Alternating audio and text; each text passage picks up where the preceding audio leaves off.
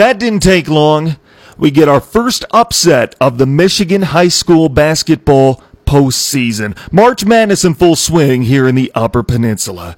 It's a sports pen on ESPN UP. Tanner Hoops with you. Glad you're along this Tuesday afternoon. Lot to get to today. We recap opening night of the girls basketball postseason. Plus, a former Houston Astros pitcher says he's willing to give back his World Series ring.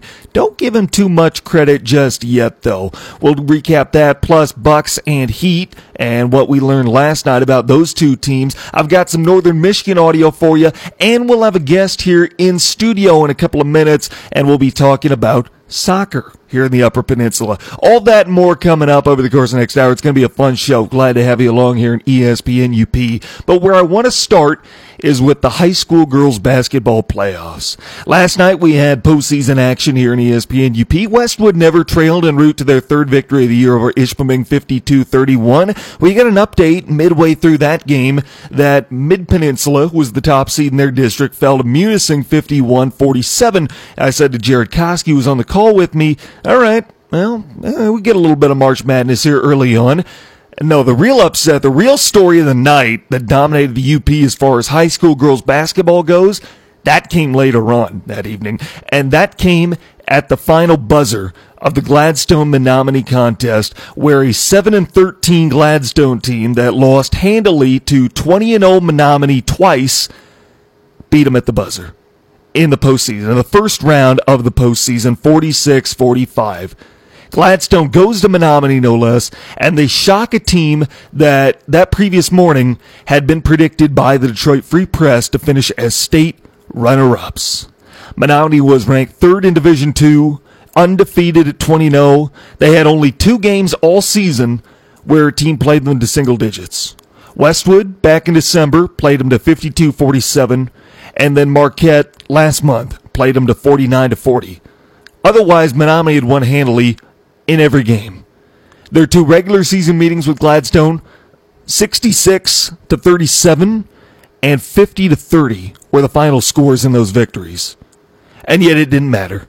Gladstone went on the road, a 7 and 13 squad, and they shocked the UP. They shocked Menominee on their home floor.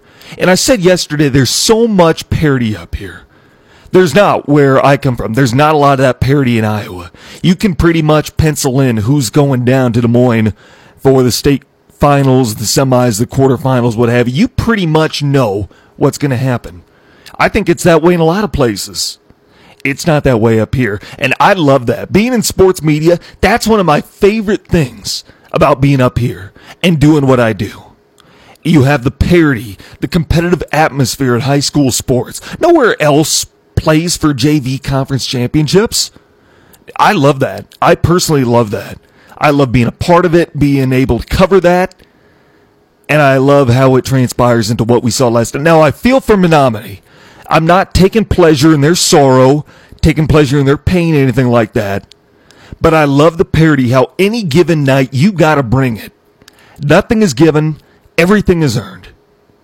And you think about that district, that regional, even the whole Division Two field statewide, it is so wide open because of what Gladstone did last night. As they pick up an upset victory over Menominee, 46 to 45. March Madness is here, and we're here for it here in ESPN UP. Don't forget, tomorrow night we've got a district semifinal as Westwood welcomes Bark River Harris. We'll have the pregame getting going about 6:45 with tip-off set for seven. It's my hope that you join us for that one.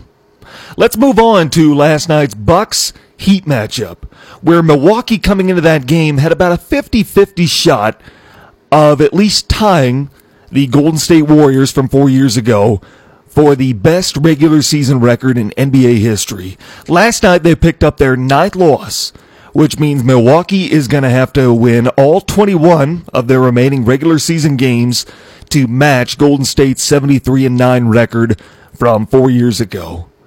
Their chances of doing it dropped from 50% to 27 with last night's loss to the Miami Heat in which they were held to a season low 89 points. Let's break down this game. Let's break down how Miami was able to do this. First and foremost, let's talk about Miami because they're a team that I thought would be a playoff team. When we did our basketball preview show, our NBA predictions starting the season, I had Miami finishing sixth in the Eastern Conference. They got Jimmy Butler. I thought that moves a needle. They're going to be a playoff team. I still thought there were at least five teams that were better than them in the Eastern Conference alone. You fast forward to early March, and Miami is second place in the conference. They're sitting at 42 and 18. They have a half game lead on the Boston Celtics for second place. No one's going to catch Milwaukee. They've already clinched a playoff spot. But the Heat showed that they are a legitimate threat to Milwaukee in a best of seven series. Now, how did they do that? Well, it's not just been the addition of Jimmy Butler that has moved the needle for Miami and that has gotten them to legit Eastern Conference contention. It has been the emergence of Bam Adebayo. But maybe two of the biggest factors, and not maybe, the two biggest factors no one is talking about here were the reasons that the Heat were able to contend with Milwaukee last night. That they were able to hold Giannis to 13 points. And those were the acquisitions of Jae Crowder and of Andre Iguodala. You look at what Miami was able to do last night defensively against Milwaukee. You, you guys know I love me some Coach Bud. I am a huge Mike Budenholzer fan. Always have been ever since his 2015 season with Atlanta, I think it was. I think it was 2015. He had an outstanding year coaching the Hawks. I've been a fan of him ever since. But ladies and gentlemen, Coach Bud flat out got out coached last night. Erik Spoelstra coached circles around Coach Bud last night. And he did so with the defensive matchups on Giannis Antetokounmpo. Erik Spoelstra was just throwing multiple matchups at Giannis. And there are very few players that, I mean, there are very few courts that you can put out there that are going to feature players more talented than Giannis Antetokounmpo. And Giannis was the most talented player on the floor last night. But I, I will die by this. In basketball, you don't have to be a talented player to be a talented defensive player. And that's exactly what happened with Miami last night. Because the guys guarding Giannis for the Heat last night are a bunch of dogs. I mean, they will give flat out effort. They're not as talented as Giannis. Iggy, Crowder, even Butler, and Bam. I mean, they're not as talented as Giannis is, but they gave the full effort every minute during last night's win. They were tenacious. And that defensive effort bothered Giannis all night, and he never got going. And we've seen nights where maybe Giannis doesn't necessarily get going, three ball isn't falling. I mean, that's that's kind of typical for Giannis. But usually there's a Khris Middleton or there's somebody else there that's going to step up and carry the load for Milwaukee. There wasn't last night. That tenacious defensive effort is what won the game for Miami. Decidedly. They decidedly won that game. They weren't as talented as Milwaukee, and they aren't talented to go with Milwaukee for a seven game series, but that tenacious defensive intensity is what will give Miami a chance in a seven game series against the Milwaukee Bucks. Because of the tenacious defensive effort, the pressure of guys like Bam, Iggy, Jae Crowder, who I loved when he was a Boston Celtic. I hated it when he left. I'm a big Jae Crowder fan. And last night was a prime example why. Let's keep moving on here before we get our guest here in studio. We talk soccer. A former Houston Astros pitcher is willing to give back his World Series ring. Don't be quick to credit him, though. Ken Giles was a closer and a late reliever for the Astros from 2016 to 2018. He's currently with the Toronto Blue Jays. So his time there overlapped the sign stealing scandal and the Astros 2017 World Series victory. Now Giles says he will give back his World Series ring if asked and that he had no idea, he had no inkling that anything was going on regarding sign stealing or any form of cheating in that clubhouse. First of all, I mean, I guess you're trying to save a little face for yourself, a little bit of your public reputation, your image, what have you. Here's the thing though. I don't buy that one bit. You had no inkling that happened? Like you didn't know until Mike Fiers made it public just a couple of months ago? You didn't know anything was going on? I don't buy that. That is total bull. And, and it's plain to anybody who knows about baseball. Baseball is one of the more tight knit sports, and anybody who's played that or been around it knows. That baseball locker room, I don't want to say it's cult like, but it is like a secret society. It is so much of a brotherhood.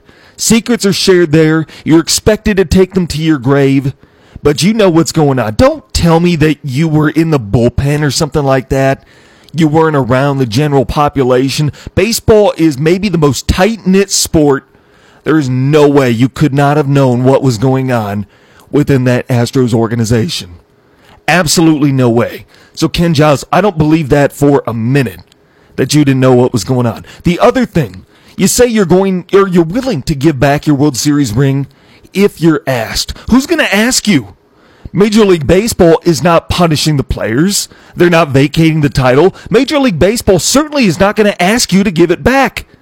If you know that it's ill gotten gain and you say you're willing to give it back, just give it back. Nobody is going to ask you. And nobody in the sense of Major League Baseball is going to ask you to give that ring back. The fans, other players, other organizations in baseball, they've already made it clear what their stance is. They fully believe you should give that ring back. And if they haven't persuaded you enough by now, then there is no amount of persuasion that's going to convince you. You say you're willing to give the ring back, just give it back. I mean, I, uh, to me, this was no more than a PR stunt on Ken Giles' part. And it was poorly done at that. I, I'm convinced nobody that was part of the 2017 Houston Astros squad has any sense of PR. Players, front office, management, what have you, nobody. If you're going to give the ring back and you know it was ill gotten gain, if you're willing to part with that ring, just do it. Don't make a statement saying, yeah, I'm willing to do it, just somebody's got to ask me to do it. Just give it back.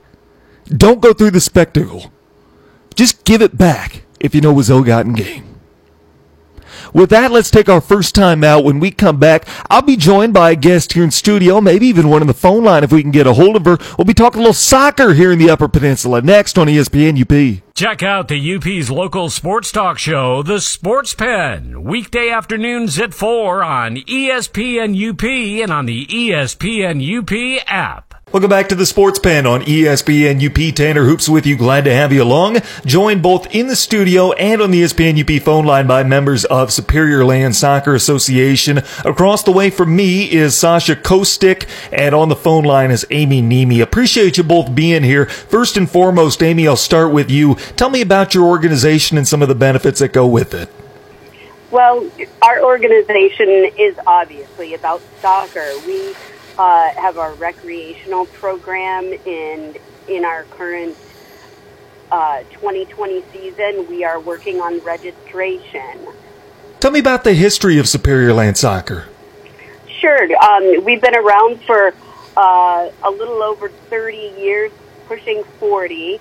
We are growing the sport of soccer in the Marquette area, growing the level of competition, and helping, you know, to facilitate and post-secondary opportunities for players who are wanting to do that in their lives. Otherwise, uh, it's a great way to just get out and have some fun and uh, get a little exercise. Sasha, what about you? What's your role within Superior Land Soccer? Um, actually, I'm director of coaching in Superior Land Soccer Association, and um, actually, I work as a director of coaching. Tell me about what that goes into. What does that mean? What's the job description? the job description of the very short um, sentence is going to be um, I'm responsible for uh, players' development and coaching development. So uh, making sure that uh, organization is uh, also with uh, up to date with national standards and also providing the better opportunity of planning and programming, um, you know, the the entire soccer program. Amy, how big is your staff at Superior Land, and how many participants, athletes, do you have? Uh, currently, we have close to uh, 250 travel players, and a typical recreational season is about 1,000 to 1,200 players. Have you seen pretty consistent growth for the organization? Absolutely. Our program continues to grow year after year.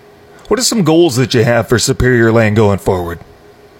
Well, we have some amazing goals set forth. We are wanting to build a complex in the Marquette area with two indoor fields and 11 outdoor fields. We're working on obtaining the land out in uh, Chocolay Township from um, the state and prison farming land.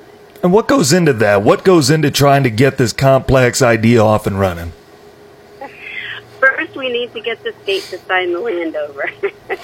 After that, we uh, have amazing developers and donors that are already on board, willing and ready to help us get that complex built and up and running. Sasha, tell me about you as a coach. If we've got a listener, they decide they want to get their kid involved, what can they expect? Um, sure. Um, I want to make sure that we we're on, we're talking about right now about the recreational program, and uh, in a few words, uh, our new recreational program is a fundamental introduction of the um, sport, actually, sport of soccer and our first responsibility is to create environment uh, of learning. So our first responsibility uh, is also to create environment that uh, players, it doesn't matter on their skill, can come, they join us, and, and also they're going to learn from our um, innovating curriculums, but also they are not going to learn just about soccer, they're going to learn um, about life and our responsibility is to provide it as well um, like improving their social abilities their psychological abilities and even their behavior on the field uh, keep them in focus um, working on a respect, on a discipline, hard work, ethical behavior, and uh, many other things. So the recreational soccer is actually based um, for um, every success, and we want more families and, and more players to join us. So I just want to repeat one more time: it doesn't matter, uh, no matter on their skill for soccer. How'd you get involved with Superior Land Soccer? Um, actually, um, it's a little bit long story, but I'll try to That's keep it. all right. try to keep it short. Um, I really have opportunity to work with really amazing people, including Amy, um, like as president of the club, and then we have Randy Baima involved over there, and we have Pete Crody as a new interim director. And I don't want to, you know, um, mention anybody because I don't want people get mad on me, but there's really amazing group of people. They really dedicate their time to make uh, better opportunity in Marquette uh, for growth soccer, but at the same time for development and increasing the quality of the soccer. That's that's the our goal to increase the quality because if you consider the geographic location of the UP and uh, actually the distance uh, um, we want to make sure that we are up to date with the national standard, standards, and then we are going to work very hard to, you know, to provide the best opportunity as we can in this moment. Well, you've mentioned the national standards as far as soccer goes. What defines the national standard? Uh, the national standards define, like, uh, for instance, um, appropriate age group classification, um, appropriate, um, you know, the the relationship um, during the competition, and then uh, we have the referee organization as well. So we have, like, for example, uh, changed a lot of rules in the past couple of months. So we want to make sure that our referee organization is going to be able to follow up and present the new rules to the, um, you know, to the players, and also um, the game evolving every single day. So we want to make sure that we are able to catch up with the rest of the world and the rest of the United States because. Um, we have a big picture in mind for the future, and this is the one of the reason because uh, in the past seven months, um, dedicated group of people work very very hard to make it happen and, and, and make much better opportunity uh, to improve the soccer in a community but not just in a community uh, improve the soccer in general that can influence regionally Amy, let's say we've got a listener here. They're saying this sounds pretty good. They want to get their kids signed up. How do they go about doing that? Do you have a website, social media, what have you? Absolutely. Uh, we've made our recreation program a lot more family friendly this season with the schedule where all of our divisions will be training on a specific night. So if you're a U9 player, all your U9 friends will be training on the same night and your U9 friends will also be playing their games and doing their warm-ups on the same night. So we've made it a lot more family friendly. You can uh, access Superior Land Soccer Association a couple different ways through our website, www.superiorlandsoccer.com. And we also do have a Facebook page, Superior Land Soccer Association. Are there costs to register, any kind of equipment costs, things like that? There is a cost to register for our U7. It's $80 for the eight weeks, and for U9 through U19, it's $100 for the eight weeks. Equipment is very basic soccer shorts, soccer socks, and a pair of cleats. Sasha, tell me about the schedule. Is this a year round program? Is there an off season? What, if there is one, does it look like? What have you?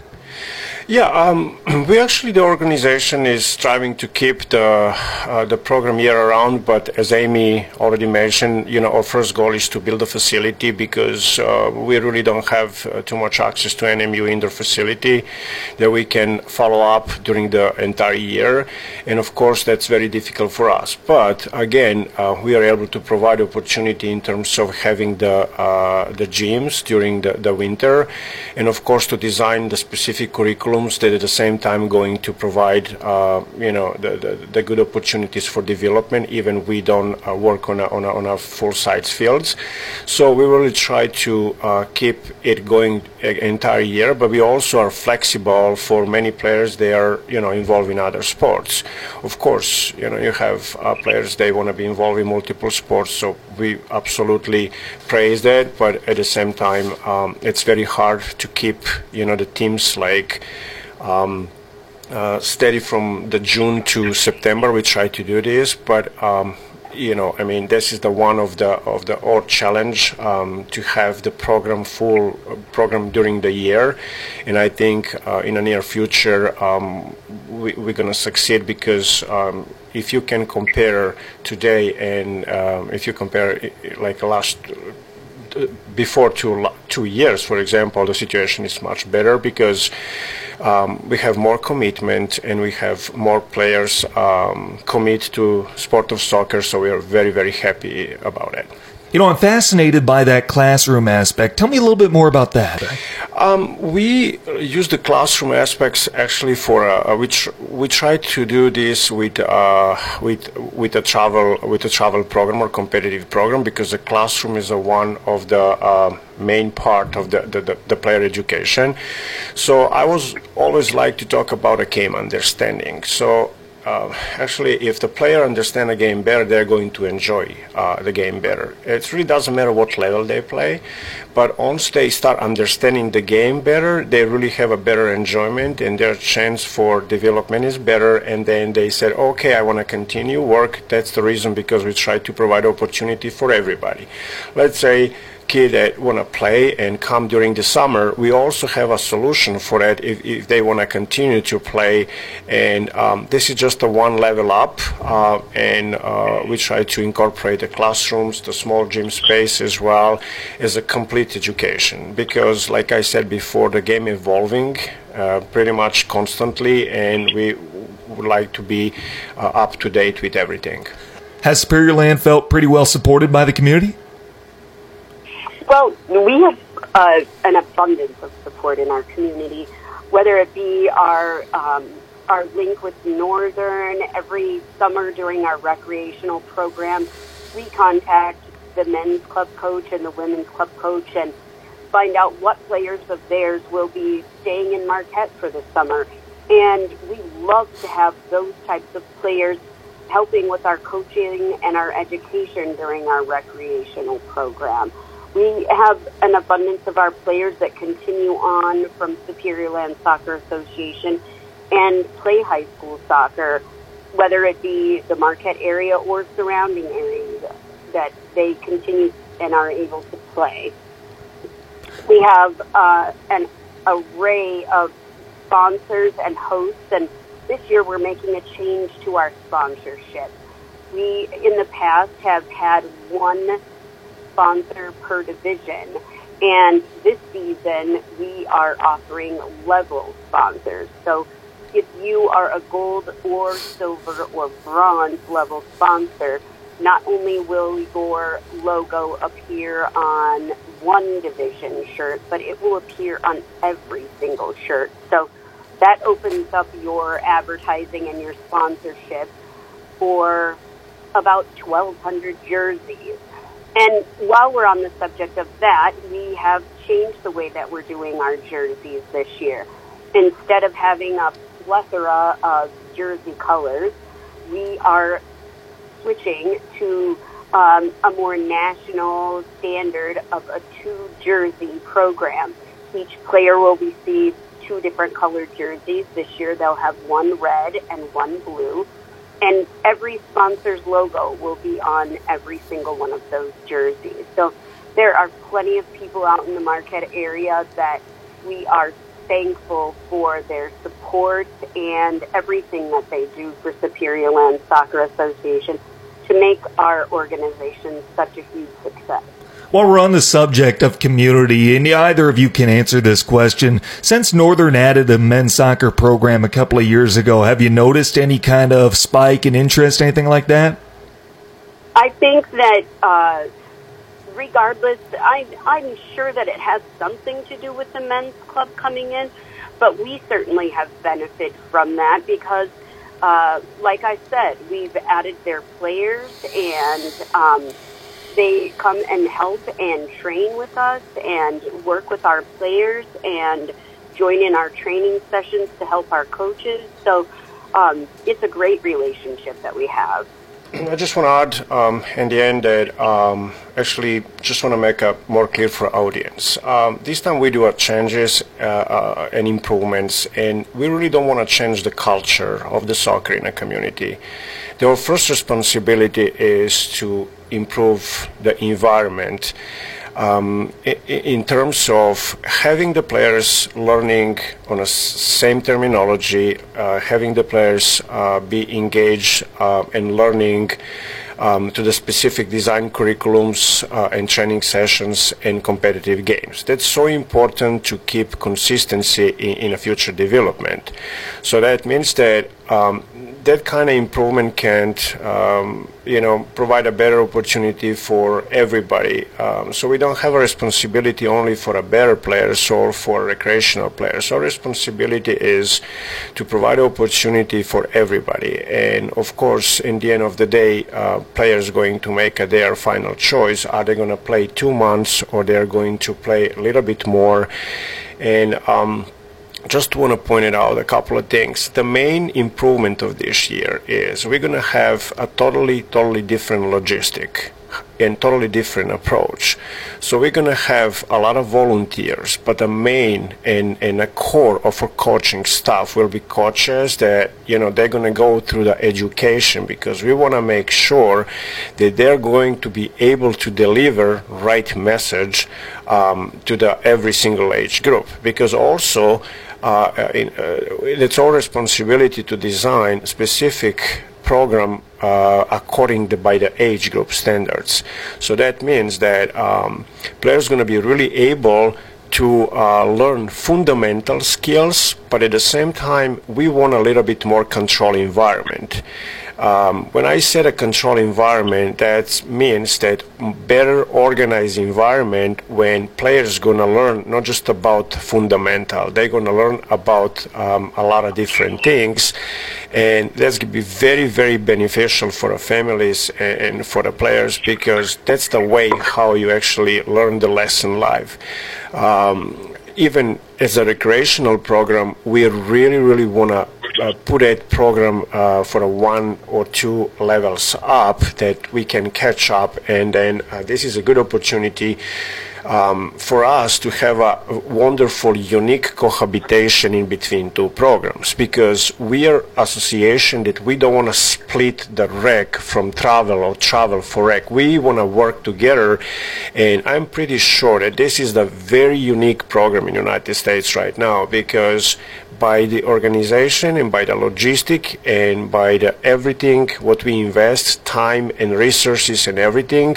I'm pretty sure that uh, families um, is going to be happy this year. And I understand that everybody have a concern in terms of changes, but like I said before, the only um, the reason why we do this because we believe that we can provide much much better opportunities than before, and that's going to benefit the community, benefit the families, benefit soccer in general. Sasha Kostic and Amy Nemi join us from Superior Land Soccer Association. Be sure to check them out. A great resource for anybody, not just interested in soccer, but interested in having a good time, getting some exercise, and being with good people. Appreciate you both talking with me. I'm sure we're going to talk again here going forward. All the best with your organization, and we'll be checking in. Thank you. Let's take a time now. Northern Michigan Tuesdays next on ESPN UP. Check out the UP's local sports talk show, The Sports Pen, weekday afternoons at 4 on ESPN UP and on the ESPN UP app. Welcome back. Tanner Hoops with you Tuesday afternoon. Glad that you're along. Northern Michigan Tuesdays here in ESPN UP. I've got some hockey audio for you. Grant Potulny had the chance to talk with him earlier today. But first, your Sports Center update. The UConn women's basketball team topped South Florida in their final American Athletic Conference game, closing their seven-year membership with a conference record of 118 and 0. The Lady Huskies are joining the Big East next season. ESPN has once again reached out to Peyton Manning to gauge a former MVP's interest interest in the vacant Monday Night Football analyst role. How about that? Peyton Manning, I'd love him. I'd love him in that role. I hope he gets it. And finally, Pope Francis has tested negative for coronavirus. The Pope agreed to get tested after canceling an appearance at a Lenten service in Rome earlier this week. Glad to hear it. Pope France, all right, all right. That's what I like to hear. That is your Sports Center update. Tanner Hoops with you. Glad that you're along. Grant Potulny was able to stop by Northern's presser room earlier today, and we gauged his thoughts on the final weekend of the regular season, a split with arch rival Tech in their home and home, each winning in the other's house. And now we get set to do it again. Tech will be coming to the Berry Event Center this weekend for a best of three first round WCHA series. He was the only coach that was there today. We have lacrosse out of town. Both basketball teams are out of town. They're both playing tonight in their GLIAC tournament openers. So Northern Michigan Tuesdays are a little abbreviated today. We've just got hockey for you, but we had a good talk with Grant. We asked him about a comment that he made that I said I loved here on the show a couple of weeks ago, where he said flatly, we will be at home in the first round of the tournament. Well, the team had a few sputters, and it wasn't the prettiest of stretches here, losing six of their last eight. Coach was asked, Did you ever feel doubt that maybe we wouldn't be at home? No, I was confident in our guys. Um, that we were in we were in a position where it wasn't just blind confidence. Um, you know, we, we went five games without getting a point and didn't move. Um, so I, I, I, I mean, I was pretty sure we could pull it out. Well, if you saw the way that Saturday night's game ended, Nolan Kent with an outstanding save that I loved. He credited to his old baseball playing days for being able to make that save. His instincts kicked in, and that led to the game winning goal from Darian Craighead. Coach was asked about Nolan's final save in that game. I mean, you got to trust your players. Um, I couldn't find puck. I, after he came out, his stick's going back, and I can't find the puck, and I'm thinking, like, is the puck because it was in the, their players' feet, and I thought, is the puck on the stick and it's just going to slide in? Um, I, I, couldn't find the puck, and then um, you know you go the other way and get a chance, and Darian makes play. Well, of course, with Tech, there's always that rivalry atmosphere. Coach was asked about his third year now completed with that rivalry. You know, I, I think there's emotion in college hockey, and you know, there's a little bit of the pageantry of it. Um, I think there's enough heat in this rivalry that I don't think anything else is going to cause any more heat. Saturday night, the Cats skated to a 3 2 win to clinch home ice in the first round of the tournament and avoid the four game sweep from Michigan Tech this season. Coach was asked about Saturday night's game. You know what? Um, I, I, thought we played well. Um, after the first period, um, I really challenged the group, and um, I I liked their response. I thought they responded well. Um, you know, I I thought it was the well. I thought we played pretty good defensively a couple of the other times. Um, you know, I didn't like the penalties we took on the we, we you know we scored two goals and we go up on a five minute major and all of a sudden within 20 seconds we're killing a four on three. Um, I did that. You know, obviously is something that that needs. You know, it's it's just we talk about it all the time. You know, like I've talked to you guys about it a hundred times. Um, so that that was something that I didn't didn't like. But I thought we blocked every shot we could. I thought we advanced every puck we could. Um, we managed the puck. I thought it was. There's a difference in um, playing free and playing loose. Um, I thought we played hard. Um, I thought we played free with the puck, but we didn't play loose, and and that's the difference. Overall, coach gave us his thoughts on the regular season as a whole. Kind of the tale of four halves. You know, you start well, um, then you hit the skid, then you have a, a, great run, and then you hit a skid. Um, you know, and it's it's you know, I, I, think any coach, you just hope for consistency and you hope that your team can hit whatever your ceiling is of that team. Um, you know, that's the part that I think at times was frustrating. Um, you know, I, I and obviously injuries played a, plays a huge part in it, but um, you know, I thought we were inconsistent. You know, because you show you can do it, and you know, when you ask, you know, the one thing I always say is you can't ask a player to do something he can't do. It's just not fair to them. But when you've shown the ability to do things and and win on the road in tough places and in league, out of league, win at home against top teams, um, you know that's where I think the, the frustration part of the players and the coaches come in when there's you don't have the consistency you'd like. Uh, the good thing, and, and even though um, you know it was the most goals uh, we've ever given up, eight, um, I thought we played okay on Friday. Um, you know, and, and that sounds funny, but um, you know, there's some mistakes we made, but they are correctable. Um, the effort was good. I thought we played hard, um, scored four goals. You know, so now that's kind of three games in a row where you play pretty good. So hopefully we're starting, you know, one of those another runs where you're on the right side of it.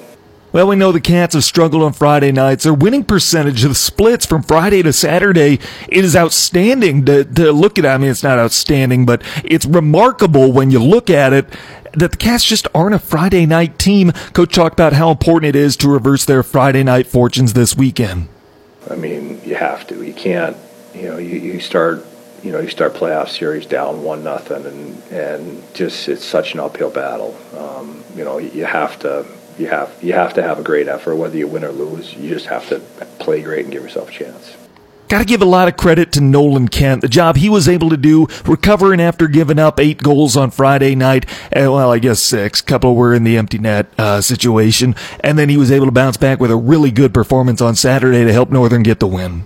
It's, yeah, it's, I mean, it's really important. Obviously, you want to negate that first one. You know, we, he's got to find a way to negate that first game that he's um, had struggles and um, you know, and we, we, him and I had, uh, we had a conversation this week about a couple areas that, mental areas that I think he can, um, you know, this focus is better on Saturday.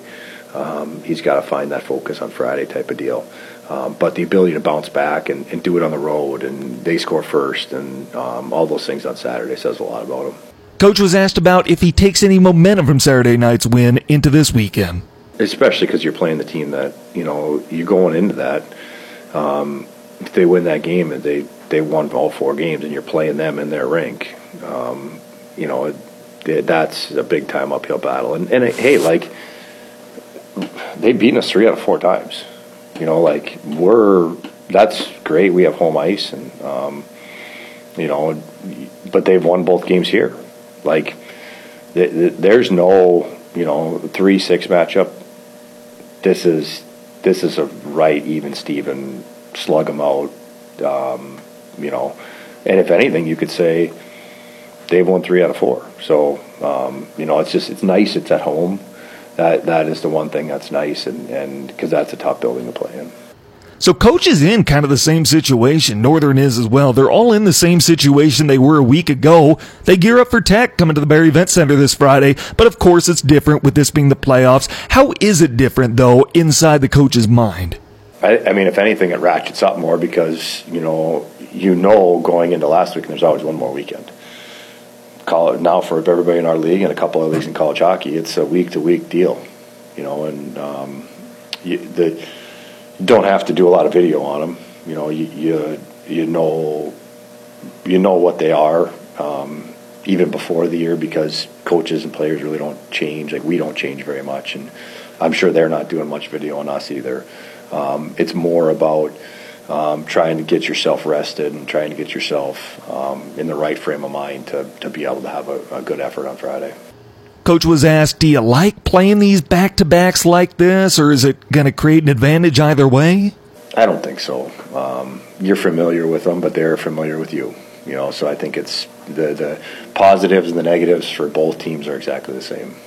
Coach talked about the home ice advantage. This is a plug. Get out there to the Berry Event Center Friday, Saturday, maybe Sunday this weekend. All you Wildcat fans, you puckheads, get out there and uh, make it loud because Coach spoke to the atmosphere of playing in front of that ruckus crowd at the Berry Event Center. Yeah, you know what? Like, um, that's what playoff hockey's about. You know, and um, if you look at any rivalry in college hockey, this is as big as any of them. Um, you know, and the passion and the the amount of people care, and um, you know, so you talk about student athlete experience. This is exactly what you're hoping for. One thing that Northern has had consistently throughout the year is resiliency, and that was certainly on display this weekend, and a big reason why Northern will be home this weekend.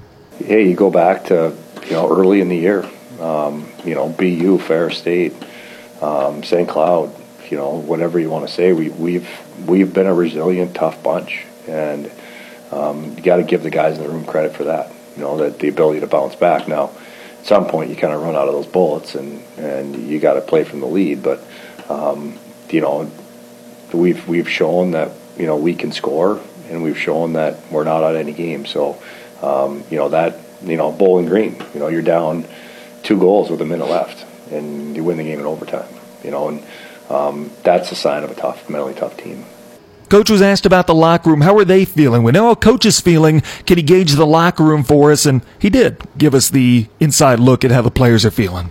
Even like I said, even though we lost on Friday and lost big, um, it didn't.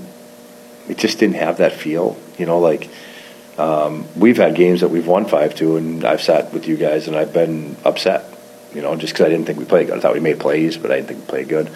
Um, three in a row, we played pretty good. So you know, we should have good confidence. Finally, coach was asked, "What is the biggest key to your success this weekend?" Defend.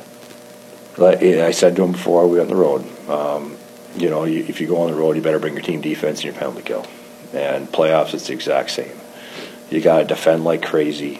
Um, you got to block shots like your life depends on it, and you got to be great in the kill, and you got to stay out of the box.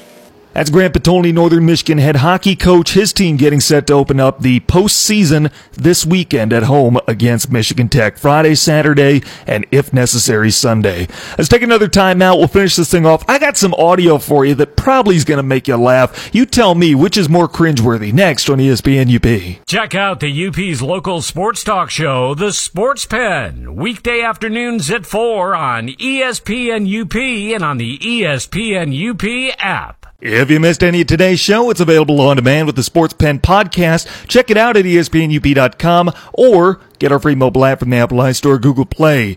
Tanner Hoops with you. Glad you're along. Here before we call today, I've got some cringeworthy audio for you. Uh, let's decide together which is worse. I'm going to play these two clips of audio here for you in our final few minutes, and I don't have much time to do it or a whole big segment, what have you, because I'm a terrible clock manager. I am what Andy Reid used to be before he won a Super Bowl, and uh, we uh, took a little too long maybe with our soccer. And I don't know. Either or, uh, I've got audio for you. You tell me which is more cringeworthy. Forewarn though that one of these audio clips is me. We'll get to that in a moment. I want to start with this one though. Trey Adams is a name a lot of people might not know. Well, he made a name for himself, not the name he wanted this week at the NFL Combine. He is a former Washington Husky offensive lineman, played tackle, for the U of Washington and Chris Petersen. He was part of the 2016 team that made the college football playoff. Sure, they got killed by Bama there, but they were still a pretty good team. He was all Pac 12 that year, and then he was hampered by uh, knee surgery. I think he had a back surgery too. And this past season, he just looked sloppy, and he, he I mean, he's six foot eight, but he he's gained a little bit of weight since that uh, and not good weight. Since those surgeries, he's gained maybe a little extra unnecessary weight and he's had trouble losing it. And he just hasn't been able to get back to that 2016 All Pac 12 version of him. So he is exhausted his college football eligibility, so he's on to the draft. And at the combine this year, he ran a 5.6 second 40 yard dash. He had a 24 and a half inch vertical, and he went seven foot eight in the broad jump. All of those were worst among anybody at the NFL Combine. A 5.6 second 40 yard dash, a 24 and a half inch vertical, and a 7 foot 8 broad jump. It, all in all, and this is a direct quote from a Pro Football Weekly reporter, there is no way to sugarcoat it. Adams' testing was bad. A direct quote from an anonymous analyst at the Combine this week. So Adams wasn't doing himself any favors at the combine. He's gone from a guy that looked like he had a bright future in professional football to now we're wondering is he even going to get drafted? And maybe what he did in the combine could be forgiven. You know, you you shed a little bit of that poundage, that little bit of that extra weight, and you get the NFL trainers there to help you do it. Eh, maybe, maybe there's a team that will take a chance on you. You could be a project for them well, his maturity might be called into question because not only did he perform miserably at the combine, he might have talked his way off a lot of draft boards.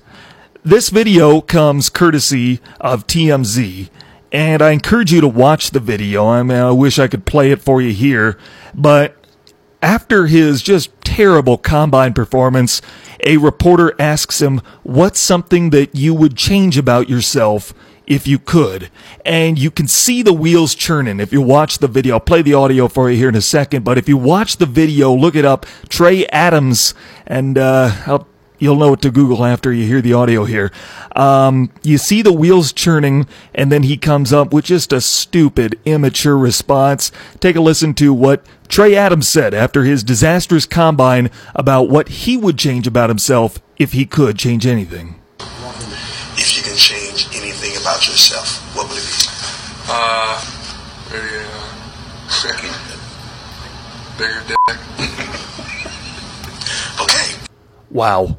Yeah, he really did say that. I bleeped out part of it for obvious reasons, uh, but I think you could still get the gist of what he was trying to say.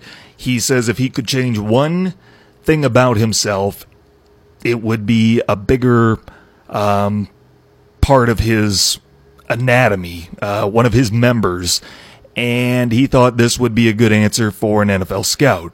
Not something that has to do with football, nothing related to his combine. Although maybe this was his plan. Maybe his plan was to get teams to totally forget his disastrous combine and if that was the case, well, maybe he did a good job at that after all. Either way, just not a good look for this guy, a guy who had a terrible performance. He may not even get drafted now, and you're sending a message to teams that, yeah, I might be a little bit immature. I might have some growing up to do. Uh, teams will take a chance on immature guys, guys that uh, are their own worst enemies from time to time, but they have to be good. That's the thing. They have to be good players for him to do that. Here's the other cringeworthy audio piece I have for you. This is from me. This is from last night's Westwood Patriot broadcast here in ESPN UP. Now, you might have noticed when I was doing the starting lineups, and I, I bring this up because I was on the call with Jared Koski last night, broadcast partner for the Westwood Patriot games with me, and Jared called me after the game, and he said, I was wondering, was I going to have to take over there early on in the game? Because he could notice it because I, I was fighting back a sneeze, and usually I'm able to do it. You know, I like to be a consummate professional when I'm on air, especially during basketball. It can be a little goofy with radio. Basketball, I'm a, I, I want to try to be a consummate professional, uh, when I'm doing, uh, broadcast of some game. So while I was doing the starting lineups last night, I started having a sneeze come on that I could not fight back. I couldn't fight back against it, and that's never happened to me before in my broadcast career. And I didn't actually sneeze on air, although I actually considered doing it. And I'm just fighting this, and then I had to go back and listen to it because it just sounded hilarious. Take a listen. Running the point, Madeline Koski, a 5'6 senior committed to Ferris State. 12.7 points a game, 2.7 rebounds as well. She is the team leader in assists at four per contest. Joined in the backcourt by Tessa Lease, a 5'9 senior committed to Michigan Tech. She uh, she leads the team, excuse me, with uh, whew, with 13.8 points a game and 6.2 rebounds per contest. Again, those are both team best. you can hear it start while I'm reading Maddie's numbers. You can start to hear me. Uh, I'm starting to clench up a little bit. You can hear my throats get a little tighter. My voice is starting to clench up. And then when it gets uh, right after, I think I say uh, that Tessa's committed to Michigan Tech. I think that's where you start getting to the climax of it. Michigan Tech. She uh, she leads the team. Excuse me with uh, whew, with her. And I could only imagine how many people heard that live and are thinking, is this guy okay? What the heck is going on? Or how many people would have known what was going on? Because Jared was sitting right next to me and he didn't know it was a sneeze until our phone call about an hour after the game actually ended. Uh, boy, I, it's never happened to me before where I'm not able to fight back a sneeze while on air. Uh, I tell you what. She uh, she leads the team. Excuse me with uh, Tell you what, I love my job. I really do. We are out of time here on ESPN UP with Tuesday's episode of the Sports Pen. Appreciate you tuned in. Hope you enjoyed the show. I know I enjoyed bringing it to you. I'm back on tomorrow with John Michael Hofling of ABC 10. It's my hope that you join us for that. Hey, tune in to Local 3 tomorrow night. Yours truly is going to be on with Jake Durant. Talk a little basketball, a little March Madness. Local 3 tomorrow night for the Sports Zone. Thanks again for tuning in to the Sports Pen on ESPN UPWZAM Ishpeming Marquette.